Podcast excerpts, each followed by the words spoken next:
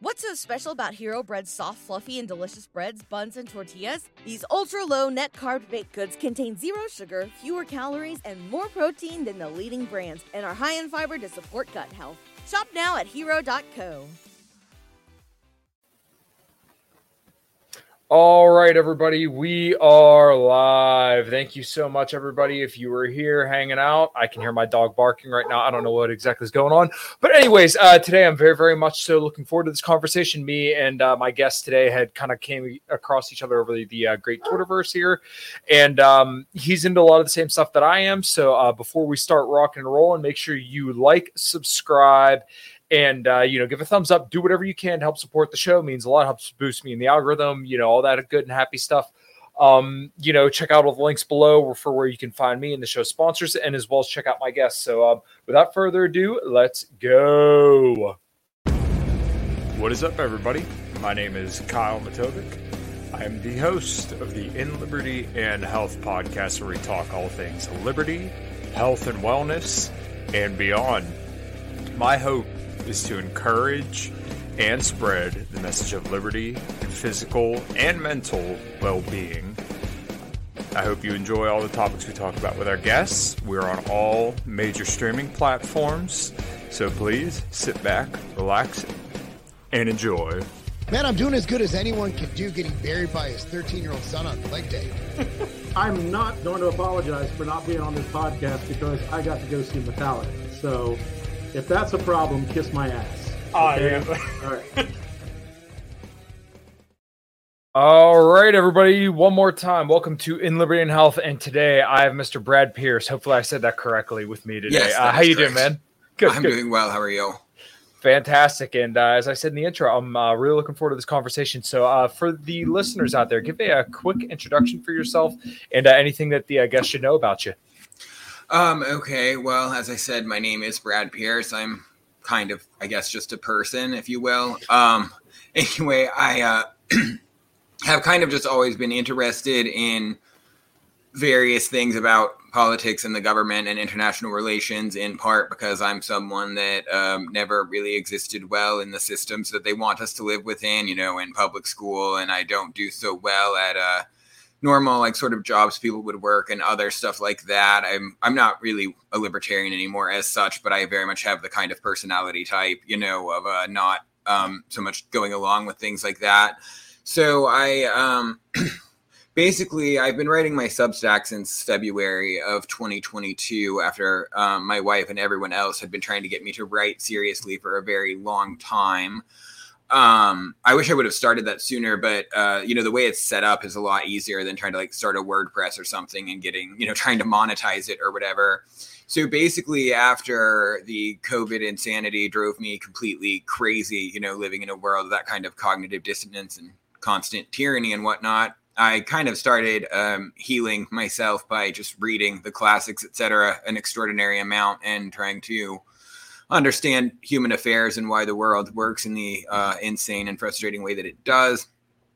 And then, yeah, ultimately started writing after, you know, about a year of just, re- I mean, I always read a lot, but after reading a truly insane amount, like usually several hours every day for a long time, I started writing mostly about you know kind of the lessons we can learn from the classic sources and stuff like that about the world that we live in. I write especially about ways that the systems that they use to manage society are breaking down and um you know about like uh just various ways the government is lying to us and the narratives they use. I actually have a degree in literature so what I know about a lot really is how narratives function, and and also the background in literary criticism kind of separates me from everyone else that writes about foreign policy and politics and stuff like that. So that's really is, is kind of my specialty is the narratives that they try to sell us, which you know basically the world we live in is a massive scam. Um, yeah, so I I write about whatever I find interesting. Yeah, man, I got you. Well, that's really, really interesting the way that you put that. And uh, this is something that I talk about quite frequently as well. Is um, you have like a prevailing narrative and then a counter narrative, and really like the counter narrative. I want to say maybe even like ten years ago really didn't matter that much because alt media is nowhere near the beast that it is today. But now the problem is, and I'm sure you encounter this a lot, especially when you talk about foreign policy, is that you're going to have the you know mainstream government line from your think tanks, and then from the mainstream news, and then obviously the government and then the alt media line may just sometimes be a complete 180 of that, but that doesn't make them right either. And that's not to say that the truth is always in the middle, but sometimes you have to look kind of between these two extremes to find where the truth may be. And it may be a little bit closer to this side or maybe a little bit closer to this side.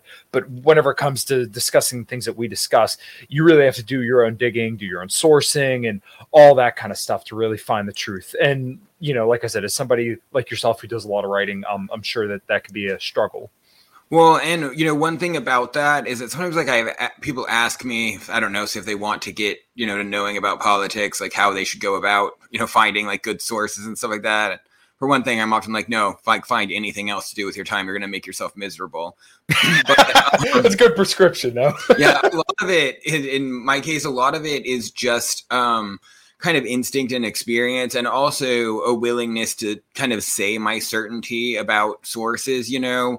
So a lot of the time you know I, I use pretty careful language which um i don't really need to get into right now but you know americans are used to that from like watching true crime and stuff like that. Like there's certain ways you talk about things in america.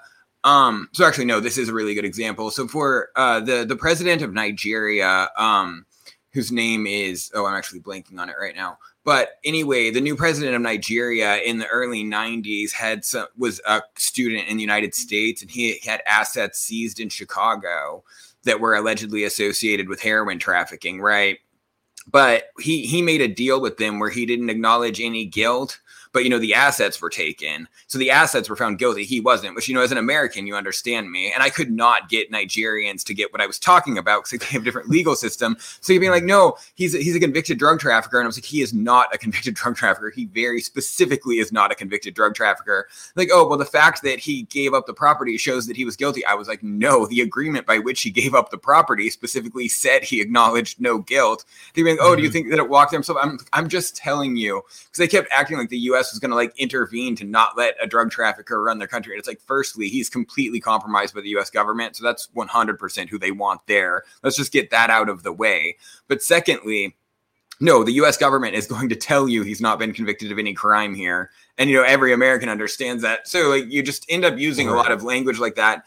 And it can really upset people sometimes when they're like, they, I don't know, they want you to take a more solid position. And it's like, look, I can only like analyze and put together the sources that I see. Like, I'm not there on the ground. I, you know, I'm making my best judgment and I'm telling you, like, this story seems plausible, but I have this concern, you know, and so that is a lot of what I do. I, I mean, I had a recent situation where a journalist, she ended up being really gracious about it, but I had used her reporting on Serbia, and she had said like that people in the crowd at this rally were saying that they had forced government employees to go to the rally, and you know that they were targeting people's welfare if they weren't going to go support the president. And I had said, I was like, you know, I'm uncomfortable with aspects of this reporting because I believe her that this is what the crowd was saying. But you know, rumors with crowds can be can be like this. You know, so like I, I don't think she's lying. I think she's not just being careful enough about what she's saying.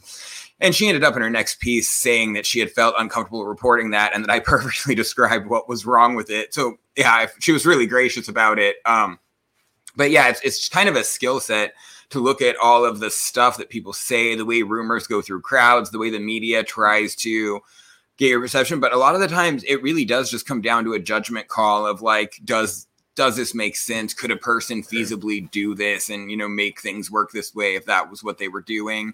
And to an extent, do they have a reason to do this? You know, people often behave irrationally. Like the the why, like the motive of committing a crime, or like the why you would do it, is actually less important, you know, than the means and opportunity usually. Mm-hmm. But it's it's all a skill, I guess. Yeah, shout out to a force mommy. Uh, I'm no doing your own research is wrong. She's absolutely right. Mm-hmm. um, kind of to your point earlier, I put out a tweet today, and I, I can't remember if you liked it or not, but I said uh, the cocaine at the White House deal is another quote unquote mask off moment, kind of like Epstein was. Of course, they don't want to let everyone know that there's a caste system in our country. It's blue collar average guys in the lower class, and the, and and then the elites, bankers, and think tankers in another. And really, that kind of goes to your point of like how some people may not understand our legal system, where like you know w- there is essentially a caste system. The reason why they didn't want to find the cocaine or you know say who had the cocaine in the White House is because, well, then they'd have to admit that, you know, them throwing people like you and I in the slammer for cocaine for 20, 30 years is wrong. But, you know, instead they'll just say, ah, no, we can't figure it out. But, you know, once again, the, the capital of the whole United States, if they want to find that stuff, they'd find it. They'd find it. Yeah, so the shit libs that believe that stuff are completely insufferable. um, you know, Glenn Greenwald posted something about this today, and of course, he has like the worst, like you know, mainstream liberal trolls on the internet. And he was just saying, like, obviously they could find it if they want to, and was just saying something similar to you. And you know, there are all these people going on and on about, oh well, why don't you believe law enforcement? Like, uh, maybe it just wasn't an important enough thing to look at well, you know, Donald Trump did this, like all this stuff. And it's like, what is wrong with you people? Like, you know, I'm going to tell you right now if I touch a plastic bag with clean hands and put it under light, I can see my fingerprint with my bare eyes. You know what was really funny in this regard is when Brittney Griner was arrested in Russia, they kept saying, like, oh, well, the Russian legal system's so unfair. 99% of people are convicted in federal court. And it's like, okay, firstly, no one's denying she did it, which including her, which is illegal. What she did is illegal in the United States too. I'm not saying it should be, but like if you get caught entering the country carrying those vape cartridges, you'll at least deal with something. And then beyond which, that's like half a percent higher than our own conviction rate for federal crimes. And I was like, oh, that's because they only take them to, to trial if they know they're going to win. And it's like, what? Do you, do you understand what you're saying? Like, how is that different than Russia? Like, no, it's just because they do a really good job at making sure they're sure, or else they don't press charges. And I was like, yeah. So I'm pretty sure the Russian prosecutors also only press charges when they think they're going to win. Like, how do you think this is different? Right. Yeah. It's uh, it's so insane. So, um, I guess what kind of got you interested in looking into uh, geopolitical stuff? Because I know you've read a lot about that, and um, I also read your uh, Substack, which was quite hefty, and I agreed with a lot of it. Yeah, that one was particularly long, but there's no good way to make the positions of eight men on five countries short, you know? Um, anyway, so I, I actually have a pretty good story about this. Sure. So I was in fourth grade during the bombing of Kosovo in 99. And, you know, they, not to the extent we have it now, but they tried to have this mania about how evil Slobodan Milosevic was. And I had not really, I had vaguely heard of Yugoslavia before.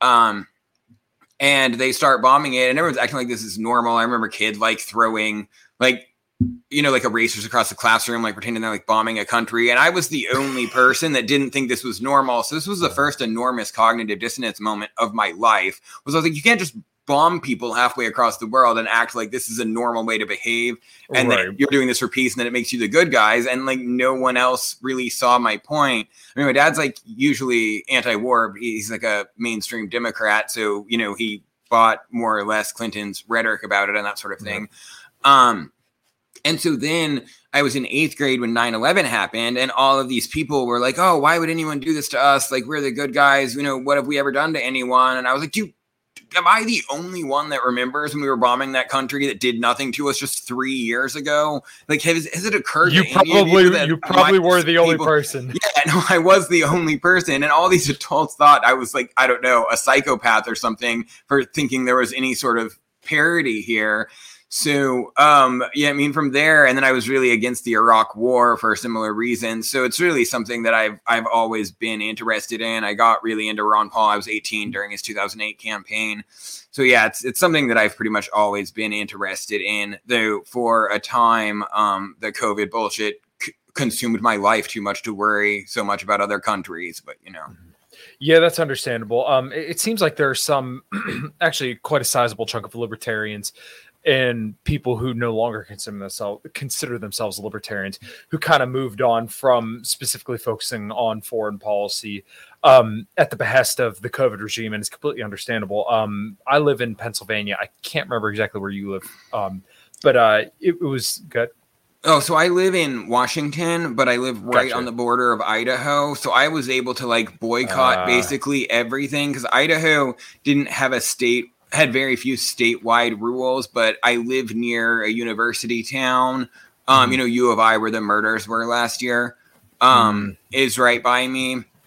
And then they also have Christ Church, which is pretty notorious. There was just a case there where they won a lawsuit against the city. Anyway, so that city went full retard and had um, you know, mask mandates forever. So I basically the whole time just avoided going absolutely anywhere that required a mask. For after a while I started feeling bad. It's like I should have been going into mask requirement places and actually fighting it instead of just boycotting Yeah. everywhere that had them. Um, but by then I wasn't. I was. It was like months into just avoiding everywhere that required masks and and couldn't do. it. So I was able to live as I do most of my shopping there anyway because it's cheaper. So as long as I went to Idaho, I was able to mostly um, live somewhat normally. I started buying my cigarettes on the Indian reservation where you could still Mhm. smoke inside, like at a bar where you could still smoke inside and drink, and it was normal. God, that's so, that's so like 1990s. Yeah, no, it was it was awesome. So yeah, I spent a bunch of time up like making friends with the Indians and stuff like Mhm. that. Um, so I was I was very fortunate. I cannot even imagine how crazy I would have gone in Seattle or somewhere where you didn't have an easy safety valve. And even so, it drove me crazy just because you know you know how it was like so many people that you knew and previously respected became so incredibly stupid in just unbelievable ways. They had like their hypocrisy was vast. You couldn't get them to understand the most basic logic. So yeah, I. I really lost it for a while. But I mean, at the same time, our society was being destroyed and all of our freedoms were being taken, and people were not reacting properly. So Yeah, it was a, a hell of a time. The story I always tell, and I'll try to keep it brief because I'm sure my listeners are all well aware of it. But uh, I remember my wife coming home with a letter saying that, like, if you were caught driving to work, you hand the police this slip and tell them that you're on your way to your job. I'm like, what kind of dystopian nightmare are we in? and then they try to say stuff like that Yeah. didn't happen now. Yeah. Yeah, well, yeah. I mean, not only that, but like, oh, it wasn't that big of a deal. I'm like, look, yeah, maybe we got this wrong. Like, no, you need We to be on. Yeah. papers. yeah. Yeah. It's crazy. Yeah, it's ridiculous. Um, and I almost feel the same way about a lot of like right wingers and the way they feel about being anti-war now, which like I'm grateful in one respect, but at the same time, I also recognize that if Trump came out tomorrow as like a full-blown neocon, that all his supporters would fall in line with him. It's not a matter of them having like a principal change of heart. It's just because their chosen guy is toeing a anti-war line, even though I think anybody who knows anything about foreign policy, especially in respect to Trump's, he wasn't any kind of dove, but you know, he didn't get us in any meaningful new conflicts, but there were still plenty of things that went under the radar that just nobody caught. And in my mind, it was almost like a poison pill to the anti-war movement because it's like, okay, well, if Trump can kill more people via drone strikes um, than Obama did in four years than in uh, uh, Obama's eight years, if uh, he can commit a coup in Venezuela and continue to build up around NATO or around um, Russia and China, and that's still considered anti-war, then I don't know what anti-war is. Oh yeah, I mean it was very frustrating. Like, uh, and you know, it's all kind of a matter of priorities, and of course, it's a lot of what my article is about. And I mean, he's totally crazy on Mexico. He's a super Iran hawk. He, um, you know, with, with China, it's he kind of sees it as a game, which, as I said, is in a way less scary because his mannerisms about it doesn't is like kind of not in a way not intended to terrify you, or maybe it is, but I just don't take it seriously. but there's at least like a degree of mutual respect between him and you know leaders that he's a rival with that makes you feel like it's not going to end so badly. But yeah, he's I mean, he's just drastically irresponsible. So like my favorite example of how irresponsible he was is that he um he wanted to sell like Stinger missiles to a bunch of people because we like happen to have a lot of them. And so like the US is most foreign policy things the US does rely on our overwhelming air superiority. And there's nothing that damages that against ground-based guerrilla type forces more than Stinger missiles. So like you start proliferating those and it only is a danger to ourselves. They're not even that expensive or like valuable or whatever. And it's like a miracle that no one's ever shot down like a commercial jetliner with one, you know, uh, like a terrorist or whatever. And they say like, oh, there's such good, you know, security around airports. And it's like, well, here there is not in like Kyrgyzstan or whatever, you know, like you're not thinking about the places are being proliferated to. So he wanted to do that. And it's like that could only come back to bite, or I guess you would say sting us in the ass, you know, and he was still just doing it like so incredibly irresponsibly because he thought it was good business, basically. And then yeah, it, I mean, You're going he to be was so better than the tired of winning. him. Yeah, he he is mildly better than most of the rest of the field, mostly just because he actually wants the Ukraine war to end instead of using it to bleed Russia. But Right. Well, so like, see, that's my thing is that Trump has built a very, very good brand, and he he's good in that respect. Whereas, like, I don't think most other politicians have really mastered designing their own brand like he has. Now, the frustrating thing about when you talk to people about Trump and Ukraine is that Trump will play both sides of every single issue every time, so that way he can always come out on top. And he's doing this now with the Ukraine war stuff, where he says, "I'll end it in a day." You, I'll, I'll be very, very tough on Putin.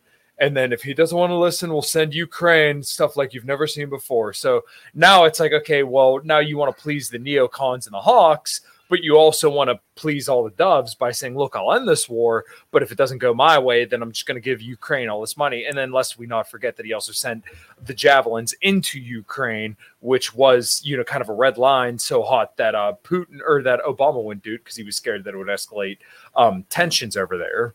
So, like I said, he just plays every side of every issue, but it is sad that he's literally like the best candidate that's polling seriously. yeah, well, and he wants to proliferate um the uh just increase military equipment everywhere because he feels like it's good business, and it's like you know Yeah. that. that- That does not stop conflicts in the way you seem to think it is. Like, there's, it's true that when you're, okay, so when they talk about peace through strength, the thing is that's not just having a bunch of various equipment or like a high number of troops. That's being like steady and you know like uh you know like it's being strong in a more maybe like holistic sense you would use of being like being clear and being reasonable and not being reactive and stuff like that. It's not just responding to everything by sending more weapons everywhere. You know, uh, heaven forbid they work towards any type of disarmament and living in a world where we need, you know, smaller militaries. Yeah, I mean, for some reason, the idea that we could just have you know trade all over the world is like this silly idea. So, um, one other thing that I appreciate you, about you in particular is that like me and the guys from the Libertarian Institute and Antiwar.com are like scrounging for scraps to find other people who like understand the situation with China and understand how important it is to be against war with China because like people Uh, for some reason everybody buys all the propaganda in the world about China, but everybody can discern, you know, propaganda about terrorists and about Russia. But like you could say they have like Godzilla coming out of like a pool in China, and people will be like, really? And like, you know, there's the whole Uyghur stuff, which has been widely debunked. Um, the idea that China is, um, you know, just could be some global power is just, it's so silly when you read a book about anything about China. Yeah, well, you know, one person that is good on this, well, on I guess on criticizing right wing people for this is Caitlin Johnstone, who's always talking Yes. about how the one, you know, the ones you get that aren't bad on Russia are, you know, are really bad on China. I will say the strategic move, if you're gonna be a global chessboard imperialist, was absolutely to draw close to Russia to, as a counter against China. That was 100% the Kissinger type move that they messed Yeah. up, and it was 100% viable to you know start have, having started doing that 10 years ago or whatever. And I I was really in favor of um you know being closer to Russia. But regarding Taiwan, so I talked about this on my own podcast with my wife last night that hasn't been published yet. Uh, one of her questions was just about the nature of you know what's going on with Taiwan, and the fact is like Yeah. Taiwan is basically indefensible, like especially because of China's you know advanced anti-ship missiles and stuff like that. And I mean, like the U.S. cannot defend it from China if they choose to invade. Like our Navy's not able Oh, to do that right. because of China's missile systems being able to reach the island. And you know, I mean, Sure. we them in submarines. And you know, the other thing is like our country likes to act tough, but like look at how they were on like 9-11. Like carriers have like five thousand people on them. If one of those hmm. goes down, our country is gonna just lose their minds in a way you can't even imagine. What's so special about Hero Bread's soft, fluffy, and delicious breads, buns, and tortillas? These ultra low net carb baked goods contain zero sugar, fewer calories, and more protein than the leading brands, and are high in fiber to support gut health. Shop now at hero.co. and you know china has like a thousand of those missiles or more that can reach taiwan. So the thing is the only way we can defend taiwan and keep it independent from china is by having a good relationship with china. Like that's the only path forward that protects taiwan's independence. And so ron desantis one of his things for countering china was like removing their Oh, permanent yeah. normal trading status. And it's like no that that makes that how does that stop them from invading? Like that's one of the things we have over them to keep the peace mm-hmm. going. You're just going to make it so that they have absolutely no reason to not do it. How do you not see this? Mm-hmm. It's I mean Yeah. it's really the only way to defend Taiwan is good relations. Well, and, well, the other thing is that the, the the shore of Taiwan, like basically the side that faces China, is a very very rough terrain. Is in, like if they want to sail boats up there, they're gonna have a hell of a time. So, and kind of like you said, Taiwan's so far away that we would help, like you said, have to have good relations, and then we'd have to send a shitload of stuff there, thousands and thousands of miles away. So, um, and, and the one thing I always bring up, and I belabor this point because just nobody ever seems to get it. China is so dependent on imports that it would make no sense for them to nationalize everything that they would be seizing Taiwan for. And like the only reason why this conflict is such a big deal is because America keeps poking China in the eye about it, saying, hey, you know, you better not make a move on Taiwan or else we'll do something. It used to be strategic ambiguity where we say, China, don't mess around. Taiwan, you pipe down. You don't know what we'll do. But now, you know, obviously, especially with Biden and this is where right wingers get everything wrong. Um, Biden's been so hawkish on China because he's done everything he can, you know, um, to you know beef up the military buildup around there. And I'm pretty sure even um, I was watching the Tucker Carlson uh, special with all the candidates. Yeah. Um, I can't remember who it was. I want to say it was Asa Hutchinson or Nikki Haley that said we should be sending more troops to the uh, Philippines. It was Asa something like. Hutchinson it was who okay, we yeah. need them for to counter China. I was like, how do you plan on countering China in the South China Sea with ground troops? Like, think about what you're saying. You know, you know what drives me the most crazy about this? It's like, oh, well, we need Taiwan independent because you know we need to be able to get those microchips or whatever they call them. Yeah. Um, and it's like, okay, but the thing is, China would still sell them to us. You would embargo buying those and then blame China on our lack of supply. So if China takes over Taiwan, they'll still sell them to us. You're just going to refuse to buy them and then act as if you have no control over your choice to not buy them. It's just like all of the COVID policies. Like, no, I didn't lock down because I wanted to. We locked down, you know, because of these case numbers. Like th- those case numbers did not force you to do shit. You chose Yeah, oh, to do oh, that. This what is a was the policy thing? decision you made. They said a COVID, or, or it's not the governor's making the decision; it's COVID, right? And that was Yeah, the, like, the standard Democrat procedure. Yeah, exactly. so it's the same thing. Like, and I mean, another thing is like, uh, if Taiwan is like blockaded because of a war, we're not getting those chips anyway. You know, by the way.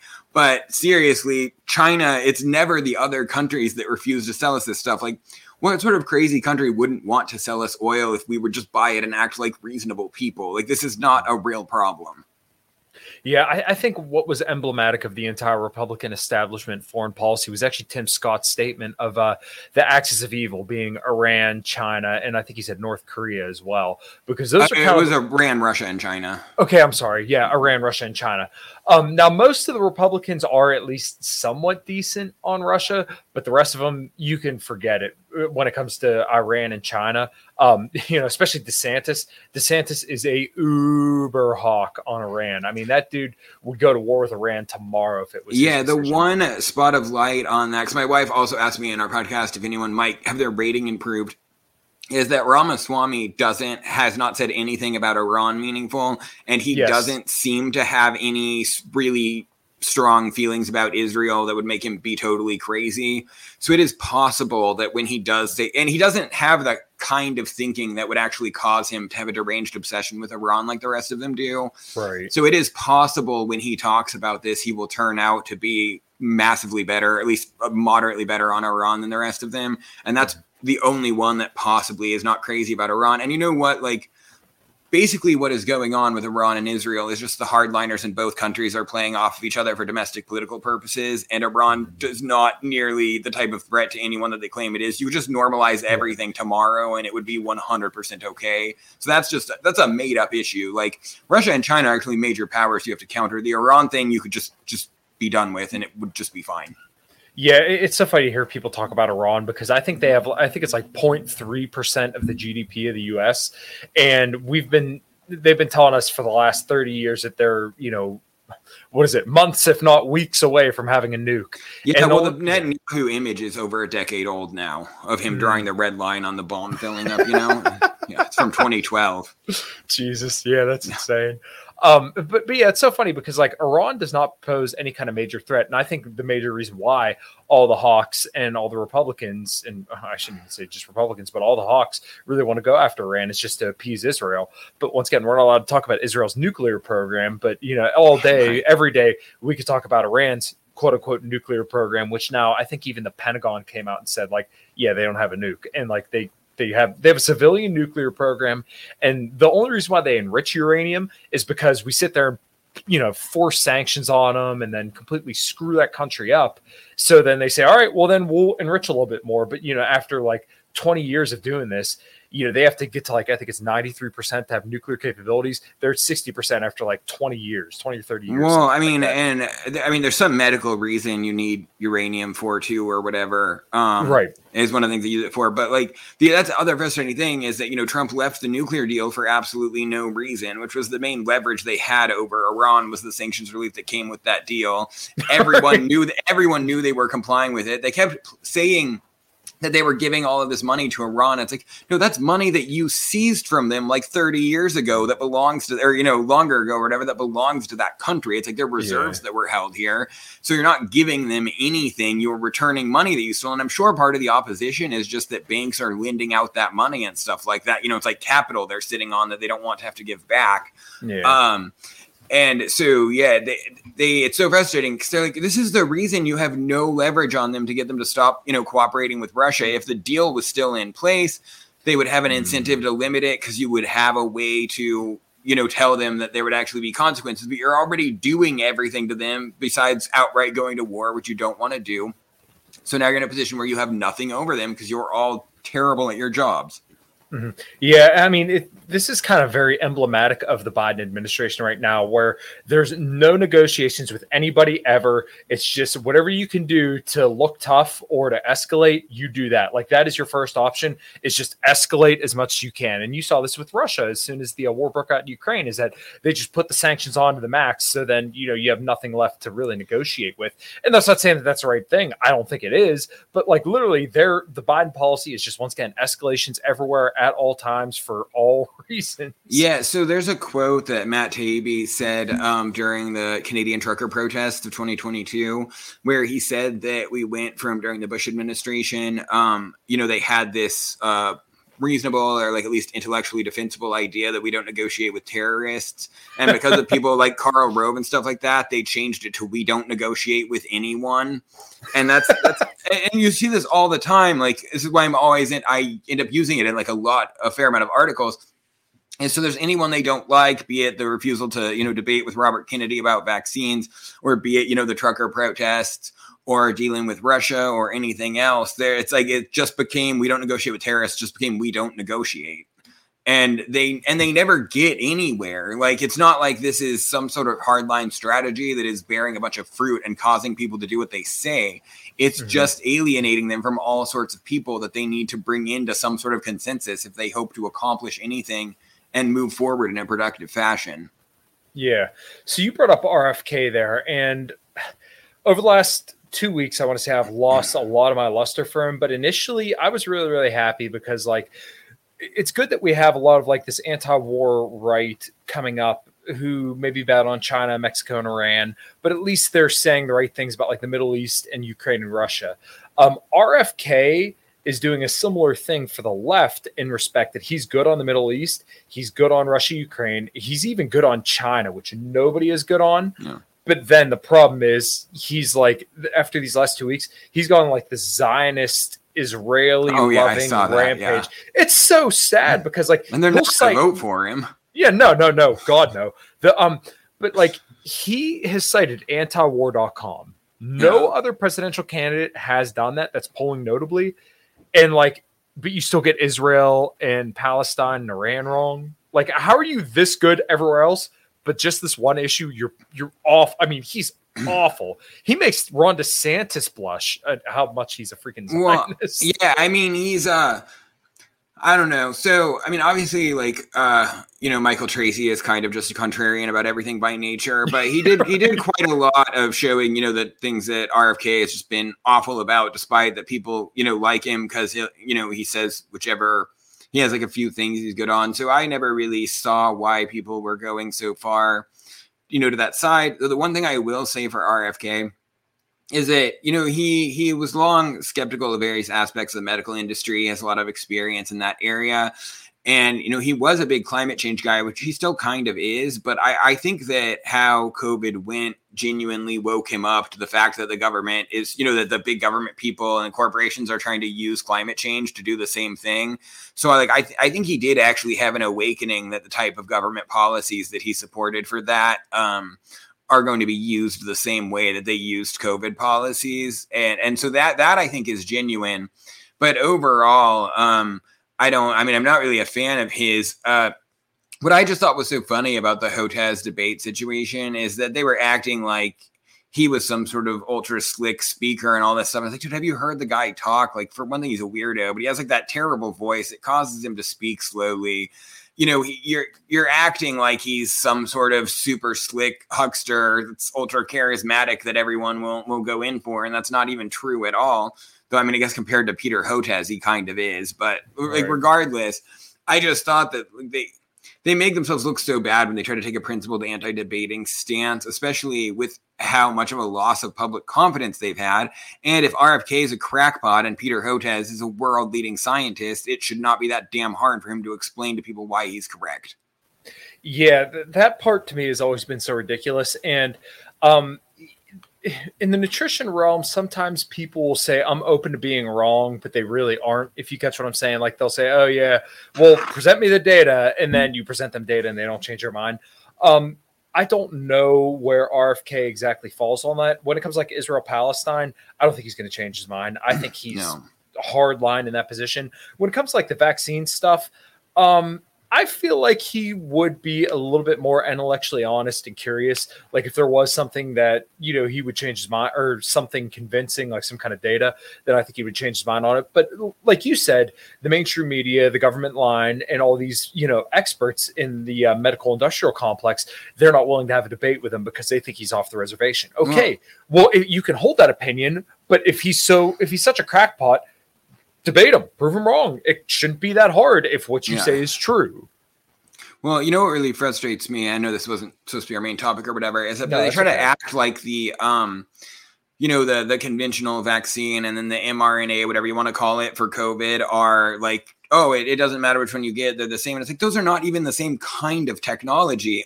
like you know, every vaccine is going to be like some somewhat different in terms of safety and efficacy, but those are not even remotely the same thing. It is inherently true that those would have different safety and efficacy. It couldn't it couldn't possibly be the case that they did not, you know, because they're 100% different things. And any any questioning, just even saying like, oh, like I think you should get the conventional vaccine, but the mRNA ones aren't properly tested. Even that, you know, they think makes you a complete anti-vaxxer because they don't want any sort of thought or discourse, no matter how reasonable it is. It's very frustrating. Yeah, well, uh, and throughout 2020, 2021, and 2022, this was a lot of the conversation where you were supposed to assume that everybody has the same blanket risk and that, you know, we're going to judge, you know, this specific treatment's efficacy on how it affects positively the most affected group. But, like, okay, well, what about people who got COVID and then overcame it? Someone like me, I was never vaccinated, but, you know, I had COVID twice. Um, my wife had it once and she lost her smell. Like the first time her and I both had it, it was like, oh, we're like sick. Like this is the thing. And then we overcame it within like a week. Right. The second time, actually, for me, which doesn't make any sense, but I mean, I was miserable. I mean, that was pretty damn sick for a couple days, and I'm a pretty healthy guy, but you know, it was it was rough regardless. But like, okay, so what's my case for getting vaccinated then at that point? And especially when you look over all the data and you consider, okay, well, people within my age range, there's less than like, I think it was less than like 20 people in my state out of 8 million people who had COVID. Less than 20 of those people in my age group had died. And, you know, what, what could you assume from those people in the ages of like 18 to, I think it was like 32 or something like that? They're, they're probably No, I mean they're with. always like, oh, this this healthy young person died, and then they like show a picture, and the person's like 400 pounds, and it's like, oh, they were also, also born with one lung and had diabetes, and you're like, just stop, please, just leave us alone. Yeah, I mean, you're kind of seeing the reaction to that now, which I, it's irritating, but I get it because now you're seeing people take the exact opposite stance of where, oh, well, if you even so much as smell this treatment, if you follow what I'm saying, then you're going to die tomorrow, right? Which, like, okay, I get it because this is shoved down your throat so hard, you just want to stick it to the man. Okay, well, in my mind, I try to have integrity and say, okay, well, what's the actual date on this? Okay, so for younger people, there's a higher risk of myocarditis with people post treatment than people post COVID. Just is what it is. So that means, okay, if you get COVID, you're probably going to be okay. Probably don't get vaccinated, right? Or, you know, whatever. Um, but, you know, it, it's, it's like you said earlier, just contrarianism. And I, I think it's because, um, you know, one side had just pushed it so freaking far. And now people are like, all right, well, you know, I no longer want a logical debate anymore. I want blood. Yeah, and I think this is why, like, you don't see DeSantis as popular as Trump because Trump, in everybody's mind, that's the candidate who's going to get blood. DeSantis doesn't represent that. Yeah, well, you know, I mean, I guess what does it say about me refusing to get vaccinated? You know, even even the Grinch was willing to get vaccinated. That's why his heart grew three sizes in one day. yeah, fair enough. Um, yeah, but like like I said, to kind of Trump and DeSantis, uh, I thought DeSantis was going to hit the ground running, and I was kind of scared at first because I'm like, this dude's like a neocon, like a George Bush neocon. It's so funny because you'll hear people say, "Oh, he he's not a neocon. He voted against invading Syria or something like that." Because um, he said like, we didn't have clear enough objectives. yeah, yeah, but then he he celebrated the bombing of Syria and voted for that, right? But he's not a neocon because one vote. But like the other, you know, hundreds of whatever, however many votes and bills that he sponsored, those, you know, we can ignore those. But this one vote is what makes him. Okay, so I, I, you know, took a wait and see approach to this. Are you familiar with um, Justin Raimondo's theory that he called libertarian realism? No. So he basically had this idea that most foreign policy things that um, presidents get involved in are a response to their own domestic problems, such as Hillary Clinton getting Bill to bomb Kosovo and you know to deal with their uh, marital problems and stuff like that. So that basically things aren't things aren't going well at home, so you gin up some foreign conflict and then everyone's distracted. So my hope was that since DeSantis is actually a competent governor and doesn't seem to have any weird right. personal sexual problems, etc., that he wouldn't, um, you know, have any reason to want to get bogged down in any foreign bullshit like that. So I was going to at least wait to see what kind of platform he put out. Because often it is quite a bit different being like a congressman who's relatively new and is just voting the way that the whole party's voting and stuff like that. And then, you know, you get more experienced, you become the one in the leadership position. So I, I was willing to give him the benefit of the doubt until he started actually you know, to wait until he was laying out his foreign policy positions, which he then did, and they're terrible. So, I mean, he got an F rating on my article. Mm-hmm.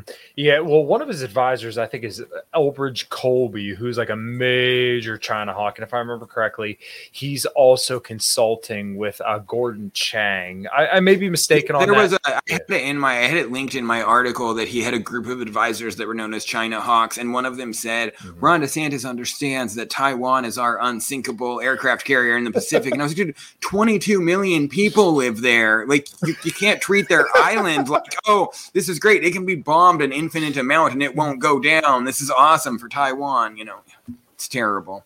Mm-hmm. Yeah.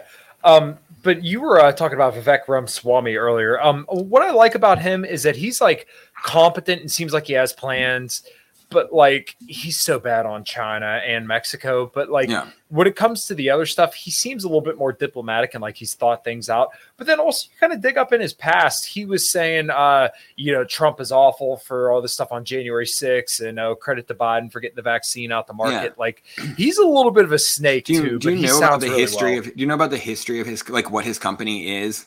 No. Okay, so it's called it's called Roivant. So I first want to say he seems kind of litigious. So this is just my understanding of it, I'm not accusing him of, of anything or what have you. But um, his company basically what it does is it kind of scavenges up medical patents that aren't being used, and then it tries to test and market things. Which you know, in and of itself, that sounds kind of like a smart venture capital idea, right? Mm-hmm. So he founded it in 2013 it has, as far as I know, has never been profitable. It has never brought a single product to market. And he has made half a billion dollars off of this partially sold. This company that has never made any money, never marketed anything. Last year, the last year I had statistics for, it had $30 million in income and $930 million in expenses and he somehow made half a billion dollars doing this. So I have a feeling, once again, a, a, feeling that he may be like the next Sam Bankman Fried and Elizabeth Holmes or something. It just hasn't came crashing down yet. But. I'm I'm not a finance guy. At the very least, he's very much a financial industry chopping up businesses and moving parts around sort of mm-hmm. investor that uh, I don't necessarily know if he he contributes anything. And you can see it too, because he's like a slick guy. So it's easy to imagine him making this sound good in a meeting with an investor. Anyway, I'm absolutely not accusing him of any wrongdoing. I, I probably just don't understand how his business works. But to me, that all seems very sketchy. Yeah, wow. Yeah, it's kind of funny because most people will say, "Oh, the Sam Bankman Fried was only unique to Democrats. It's a big old Democrat money laundering scheme." But like, who? That's that's that's some snake oil well, shit right no. I mean, Sam Bankman Fried was specifically might have been one of the driving forces behind all the COVID insanity happening because he was really mm-hmm. throwing money around. I wrote about that in November as well. Like he was throwing money around like crazy. But we're so I don't know so much that Ramaswamy has been using it to buy a ton of influence. Besides that, he's now, um, you know, running for president on the reputation of like, oh, I'm an entrepreneur who can make stuff work. Mm-hmm. But regardless, that that doesn't sound like a real business to me. Like, could you could you explain to your grandma how that business is useful to society and produces revenue? Because that's it's you you should usually be able to if a business is honest. Yeah, well, f- from what I'm kind of gathering here, it's not sounding very honest at all.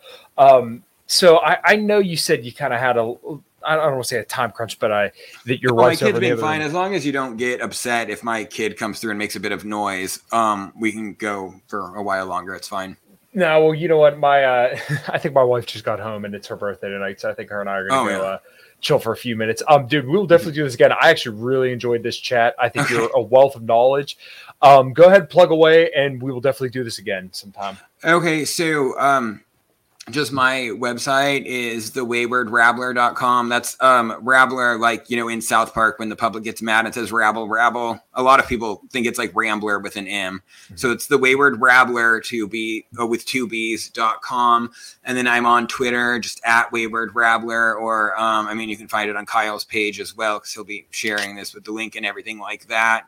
Um, and yeah, my my podcast is uh, just talks about the articles that I've written in the free part of it, and then there's a subscriber only part after that where we update on other articles and talk about some news stories and things like that. Um, so that yeah, that is mostly it. Cool, Brad. Well, like I said, I really appreciate your time. Um, love to have you back on anytime you want to come back on and we'll discuss some more matters. Maybe we'll do some uh, roundtables and I'll have to include you with some of the guys from antiwar.com. I think it'd be a real cool discussion. Oh, okay. Yeah, absolutely. Let me know. All right, guys. Thank you so much, everybody, for listening and checking out. And until next time, take care. All right. Thank you. Good night. What's so special about Hero Bread's soft, fluffy, and delicious breads, buns, and tortillas? Hero Bread serves up 0 to 1 grams of net carbs, 5 to 11 grams of protein, and high fiber in every delicious serving. Made with natural ingredients, Hero Bread supports gut health, promotes weight management, and helps maintain blood sugar. Hero also drops other limited edition ultra low net carb goodies like rich, flaky croissants and buttery brioche slider rolls. Head to hero.co to shop today.